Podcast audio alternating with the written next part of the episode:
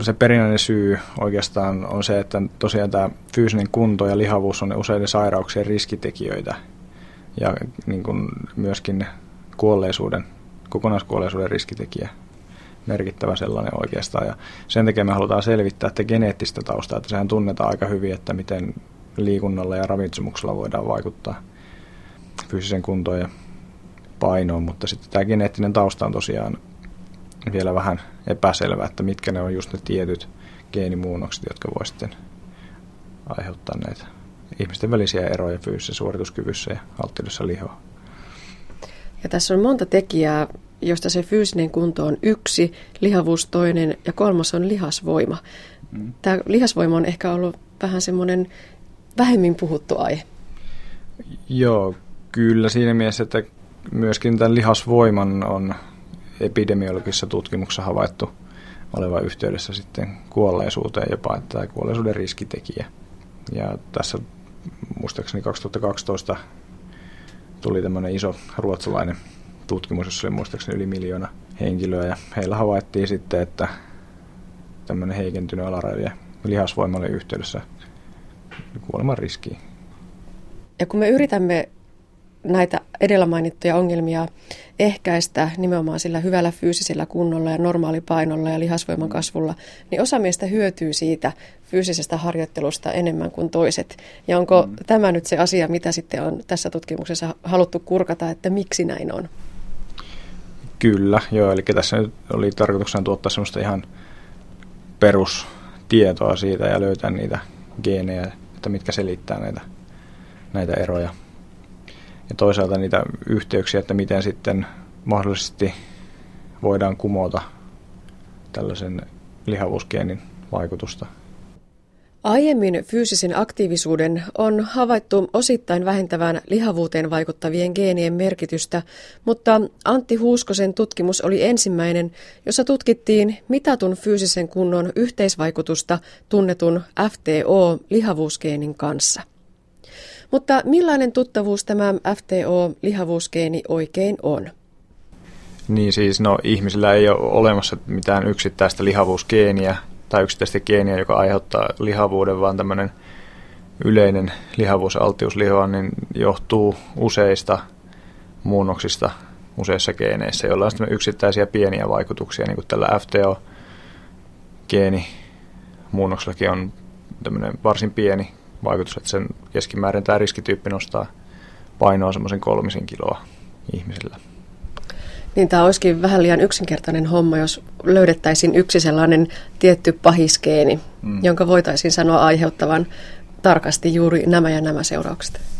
Ja niin, kyllä, kyllä. Että tässä, tämä on tietyllä lailla haasteellinen ja hankala tieteenala siinä mielessä, että tosiaan näillä yksittäisillä geenimuutoksilla on varsin pieniä vaikutuksia verrattuna sitten ympäristötekijöihin tai käyttäytymiseen, niin kuin ravinnon saantiin ja energiasaantiin ja liikunnan määrään. Mutta tästä lihavuusgeenistä puhutaan kuitenkin jonkin verran. Se tuolla ihmisten puheessakin kiertää. Hmm. Onko se aikamoinen harhaluulo, että tosiaan on helppo ajatella, että se olisi vain yksi tietty geeni? No kyllä näin voi olla, että, että ajatellaan, että se on se yksi tietty geeni, mutta tämä FTO geeni on siinä mielessä merkittävä, että se oli tosiaan ensimmäinen tämmöinen lihavuuteen liittyvä geenimuutos, joka sitten havaittiin koko genomin laajuisissa assosiaatiotutkimuksissa 2007 vuonna. Eli aika tuore tyyppi sekin. Mm, joo, kyllä. No voiko ylipäätään lihavuutta selittää perinnöllisillä tekijöillä? Voi. Sitä on arvioitu kaksostutkimusten perusteella, että jopa 40-70 prosenttiin voisi selittyä tämmöisillä perinnöllisillä tekijöillä, mutta me ei toistaiseksi tarkalleen tosiaan tiedetä, että mitkä ne on ne tietyt geenimuunnokset, jotka sen aiheuttaa, tai mitä ne on ne geenimuunnokset, jotka selittää sitä, alttiutta lihoa. Ja se on nimenomaan alttiuslihoa, ei mm. sellainen suoraviivainen yhtälö, että jos omistat tämän, tämän geenin, niin lihot. Mm. No joillakin geenimuutoksilla voi olla semmoinen vaikutus, mutta yleisesti se ajatellaan, että jotkut ihmiset, ihmiset on niin perinnöllisesti alttiita tämmöiselle meidän nykyaikaiselle elämäntavalle, että ei liikuta kovin paljon tällä on liikunnallisesti passiivisia ja saadaan runsaasti energiaa ravinnon muodossa, niin jotkut siitä tuntuu sitten lihovan enemmän kuin toiset. No mistä sitä voi tietää, että onko itsellä tällainen alttius lihomiseen? Onko sitä perinnöllistä tekijää jotenkin kartottaa? Tai... No periaatteessahan se olisi teknisesti mahdollista, mutta, mutta, mutta siitä nyt ei toistaiseksi ole juuri hyötyä, koska me ei tiedetä tarpeeksi näistä yksittäisistä geeneistä, jotka sitä voisi selittää. Ja on sitä niillä löydetyillä geenimuunnoksilla, mitä tähän asti on löydetty, niin tosiaan sitä on yritetty arvioida, että miten paljon ne selittää alttiutta lihoa, ja se on muistaakseni noin 17 prosenttia pystytään niillä. Eli siinä meiltä puuttuu niin kuin aika paljon niitä geenejä vielä, tai tiettyjä geenimuunnoksia, jotka sitten selittävät tätä lihavuutta. No onko siitä havaintoa, että minkä verran väestössä ylipäätään on sitä geenimuunnosta nimenomaan tähän lihavuuden alttiuteen? No, tätä FTO-geeniä, mitä tässä väitöskirjassa on tutkittu, niin sen geenimuunnosta riskityyppiä löytyy keskimäärin noin 16 prosentilla eurooppalaista ja suomalaisistakin. Mm, aika korkea luku. Joo, kyllä. Eli näillä on tyypillistä, että nämä niin on väestössä yleisiä muunnoksia, että nämä löytyy useilta ihmisiltä, mutta niiden vaikutus on pieni. Taas sitten verrattuna tämmöisiin geneettisistä mutaatioista johtuviin sairauksiin, jotka on harvinaisia, mutta ne sitten johtaa selvästi useisiin niin sairauksiin ja ulkoasu on selvästi poikkeava, jos tämmöinen mutaatio löytyy. Eli nyt on siis puhuttu siitä, että millä tavalla tämä alttius lihomiseen liittyy geneettiseen perimään, mutta on myöskin näin, että jotkut hyötyvät fyysisestä harjoittelusta toisia huomattavasti vähemmän. Ja mm. sekin liittyy sitten näihin geenitekijöihin. Joo, kyllä näin on. Ja se vaihtelu on vielä siinä mielessä yksilöllistä, että vaikka ei esimerkiksi pysty parantamaan maksamaista hapeuttokykyään, eli mikä on periaatteessa se aerobisen kunnon hyvä mittari, niin se ei tarkoita, etteikö liikunnasta olisi hyötyä, koska sitten taas tällaiset henkilöt voi esimerkiksi pudottaa kolesterolitasoja tai laihtua enemmän tai näin poispäin. Että ne ei niin kuin liity toisiinsa siinä mielessä, että se riippuu ihan siitä, että minkälaiset geenit sattuu olemaan. Eli se ei ole ihan niin yksinkertaista, että jos ei liikunnan tai liikunnallisen aktiivisuuden seurauksena laihdu, ei tarkoita, etteikö sitä liikunnasta olisi kuitenkin hyötyä muilla terveydellisillä tai niin kuin muihin terveydellisiin seikkoihin liittyen sitten. Ja myöskin tämä rasvakudoksen palaaminen, siinäkin meillä on aikamoisia eroja. Joo, kyllä.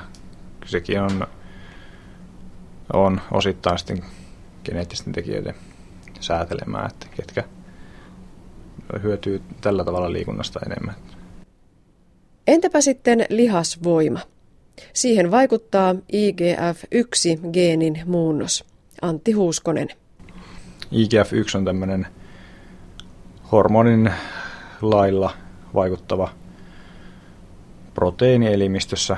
Ja tuota, niin esimerkiksi kasvuhormoni vaikuttaa IGF-1 kautta sillä tavalla, että se lisää IGF-1 eritystä ja sitten IGF-1 esimerkiksi saa aikaan lihasten kasvua.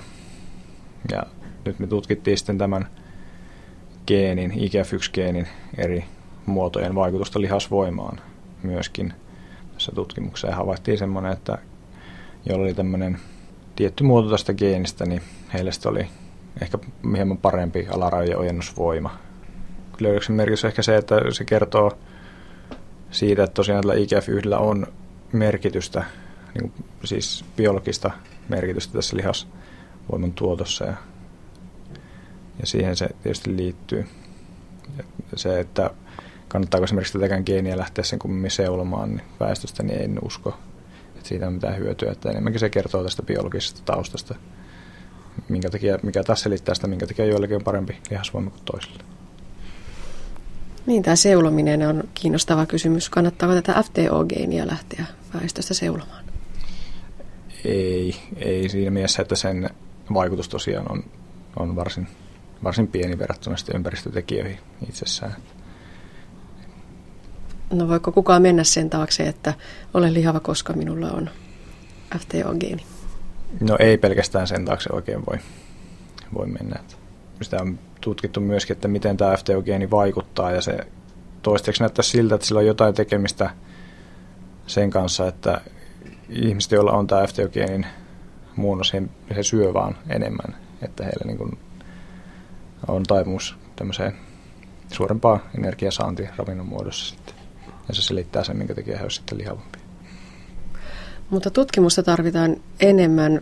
Itse Antti Huuskonen toteat, että tarvitaan vielä lisää koehenkilöitä esimerkiksi naisista, lapsista ja vanhuksista. Eli tämä varusmiehillä ja reserviläisillä tehty tutkimus niin paljastaa tavallaan yhden siivun tästä totuudesta. Mm. Joo, kyllä. Ja yleensä sen lisäksi, että me ei voida yleistää tosiaankaan näitä tuloksia koskemaan ihan koko väestöä.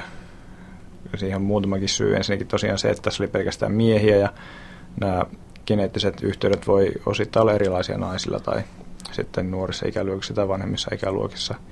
Ja toinen asia on se, että yleensä tämmöiset geneettiset löydökset pitää sitten myöhemmissä tutkimuksissa vielä toistaa. Toista, että tämmöiset geneettiset assosiaatiotutkimukset, missä tutkitaan siis geenien ja tiettyjen ominaisuuksien yhteyksiä, niin on alttiita sille, että tulee helposti tämmöisiä vääriä positiivisia löydöksiä. Ja sen takia nämä pitää sitten myös varmentaa myöhemmissä tutkimuksissa vielä nämä tulokset. Jos kurkataan vielä lopuksi sinne kristallipalloon, niin voiko tulevaisuutta olla se, että meillä on jokaiselle räätälöity kunto-ohjelma. Sinä hyödyt tällaisesta harjoitteesta, sinä et hyödy tällaisesta, sinulle kannattaa tehdä tällaista. Nimenomaan sen mukaan, että minkälainen se geeniperimä ja tausta meillä itse kullakin on. No teoriassa se voisi olla kyllä mahdollista, mutta en osaa siihen sanoa sitten, tuleekohan nämä ihan käymään, että se vaatii tosiaan ensin sen, että olisi tiedossa, tiedossa ne kaikki, tai ainakin suuri osa niistä geenimuutoksista, jotka sitten tätä asiaa selittää.